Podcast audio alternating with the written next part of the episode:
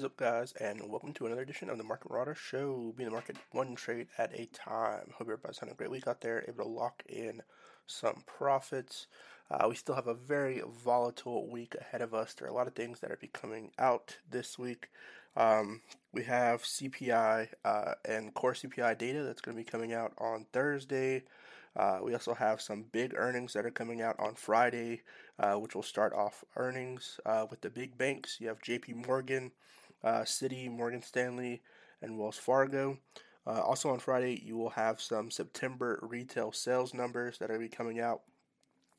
And uh, on Wednesday, you'll be having uh, some earnings news uh, that'll be coming out for Pepsi. So let's jump to some of the things uh, that I'll be watching this week um, as the market continues to shape up. Uh, first thing, we'll talk about the overall market. Uh, so today, Nasdaq closed at a two-year low as chip stocks begin to fall. so stocks closed lower uh, today, uh, Monday, with the NASDAQ Composite Index falling to its lowest level in two years as tech shares continue to be the hardest hit in the bear market because of spiking interest rates. Uh, so the NASDAQ Composite closed 1.04% uh, lower uh, at $10,542.10, hitting its lowest since July of 2020, uh, weighed down by the slump in semiconductor stocks such as NVIDIA and AMD.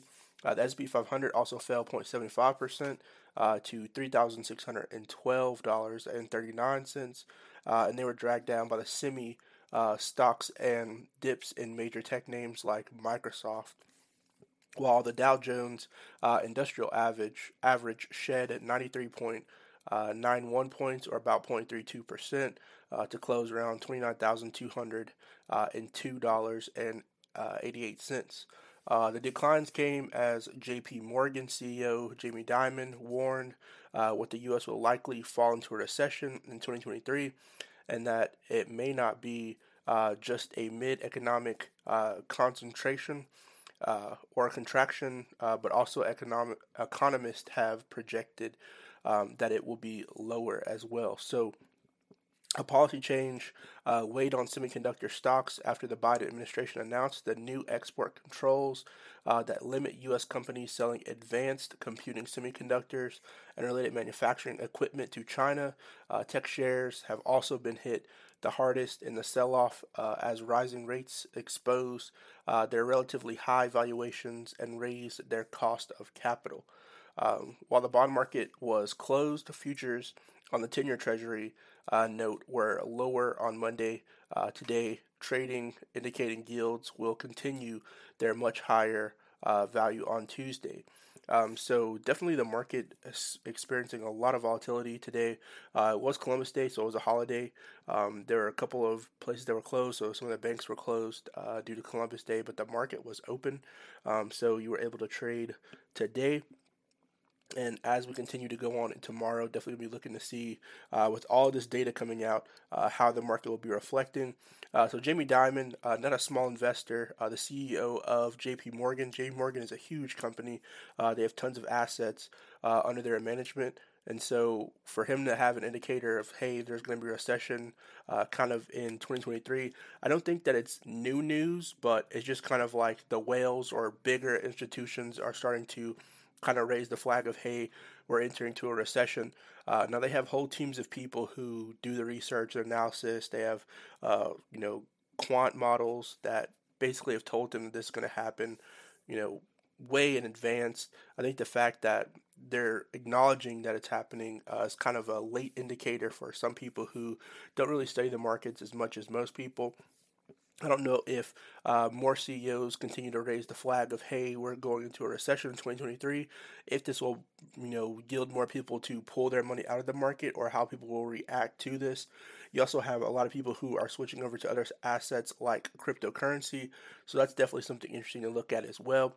Cryptocurrency wasn't really as big or as big of a thing as it is now uh, compared to the previous recession or previous major crash that we had um, in 2008 uh, during that time period uh, in 2008, as well as the dot com boom, uh, there was no other real asset. Um, you know, maybe in the dot com boom, people switched over to real estate and made a lot of money in that way. But then a lot of people got um, kind of destroyed uh, when the 2008 crash uh, happened uh, with the housing market. So uh, definitely very interesting to see how crypto will play into the markets uh, changing. So let's jump to some of the other things going on. So Rivian today uh, had a fall, uh, so some of their shares fell. Uh, the company announced a really big recall, uh, recalling more than 12,000 vehicles, uh, nearly every EV that has uh, been made to date. to double check the fastener in the vehicle steering assembly was properly tightened. So it fell about 10% uh, after this news. Uh, the recall includes every Rivian R1T pickup and R1S SUV uh, made through late September, as well as some of the EDV delivery vans, and the company produced uh, for Amazon. So a total of 12,212 vehicles uh, altogether though the company estimates that only about 1% of those uh, have been defective. So they kind of found something that was going on with the vehicles and then decided to just recall all of them to go and check to make sure that that uh, have been taken care of. Uh, so, at the end of September, uh, Rivian has built about 15,300 vehicles uh, since starting production uh, in the fall of 2021. Uh, the company had set a goal to reach about 25,000 vehicles produced by the end of the year. Um, the defect for the recall uh, involves a fastener in the front suspension uh, that may have not been tightened fully in some vehicles. Uh, in the fastener, uh, if the fastener isn't right, Rivian said it could affect the alignment of the front vehicle, potentially causing vibrations and noise, and uh, changing the vehicle um, from its steering. In rare circumstances or rare instances, uh, Rivian said the fastener could uh, come completely loose in a situation that would lead to loss of steering control and potentially a crash. So, um, definitely a, a, very big recall. Uh, Rivian is a fairly new company, so there are some kinks uh, that they would need to figure out. But I think that's a huge recall, especially for a company that has only been able to produce 15,300 vehicles. Then recalling 12,000 is over 50% of the vehicles that they have made to date uh, for something, you know, like tightening um, of the vehicle. So, why I think this is a big thing for the company and for EVs in general is you have people who have uh, may have potentially gone into uh, going with Rivian over going with Tesla or going with a Chevy uh, for like delays and getting their Rivian vehicle uh, sooner rather than later, but have such a major recall, um, you know, for uh, kind of weighing the pros and cons of the situation. You may have gone with the Rivian vehicle because it was cheaper um, over a Tesla vehicle, but now you have this problem going on. So it's kind of, you know, a hit or miss for some of the electric vehicles that are out here, but definitely a huge um, hit for uh, Rivian vehicles, even with them having to recall the EDV delivery vans uh, with their that they provided to Amazon, which was one of their investors. Uh, so one of their major investors when the company started was Amazon and Ford, and for them to have to recall uh, the vehicles that they gave to Amazon uh, is definitely you know a black eye to the company itself, and we'll see where the company goes um, stock wise as the week shapes up. Definitely a huge hit for Rivian um, as a company uh, as this recall continues to go out. Um, so lastly on here, I want to talk about uh, Meta Connect 22. Uh, so Meta Connect 2022 I expect to be a big announcement and updates for their plans for the metaverse. Um, so they're going to be also uh, releasing uh, the Meta Connect. Uh, so Meta has been leading uh, the way for consumer lever consumer level uh, virtual reality products and devices, uh, rivals to the Meta Quest 2 uh, for competitors such as Lenovo, uh, has been given consumers more VR headset options. Uh, the metaverse is uh, expanding, and more companies have begun investing into virtual reality and augmented reality products. while many of the products are targeted towards the general public, some developers have chosen to focus on enterprise customers uh, as a VR headset aimed at corporate markets tend to come with more robust features and support along with a heftier price tag. Uh, Meta's upcoming uh, event for VR creators and enthusiasts expected to feature the company's latest model or latest plans for the future of the metaverse. Uh, MetaConnect 2022 uh, is a free virtual event streamed live at 10 uh, a.m. uh, Pacific time on Tuesday, October 11th. So uh, tomorrow, this event's going to happen. Um, and then uh, they're going to be, uh, it can be accessed through Reality Labs Facebook uh, page afterwards. Uh, and users on MetaQuest 2 virtual headset can view the event in virtual reality in Horizon Worlds after registering online.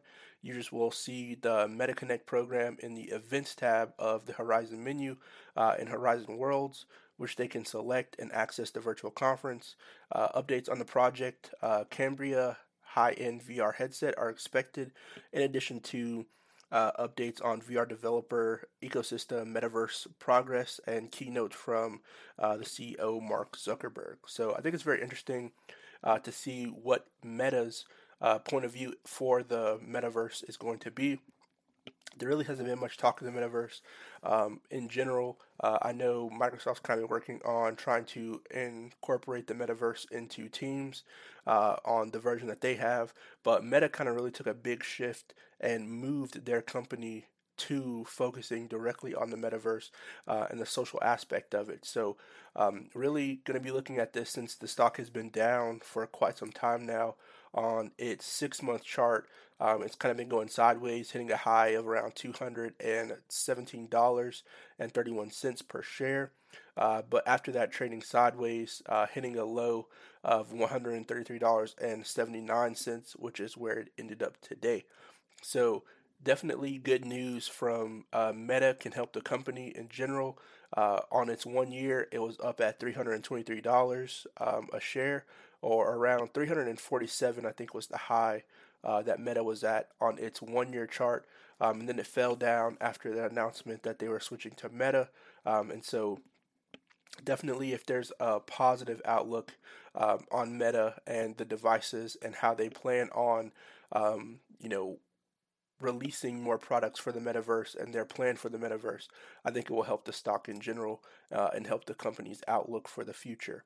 Uh, so definitely going to be looking at them. I know, especially if you're an option, it's going to be a good day uh, to look at it for some potential volatility. So that's some of the news coming out there in the market. Make sure you look at the overall market. Definitely some bearish trends going on.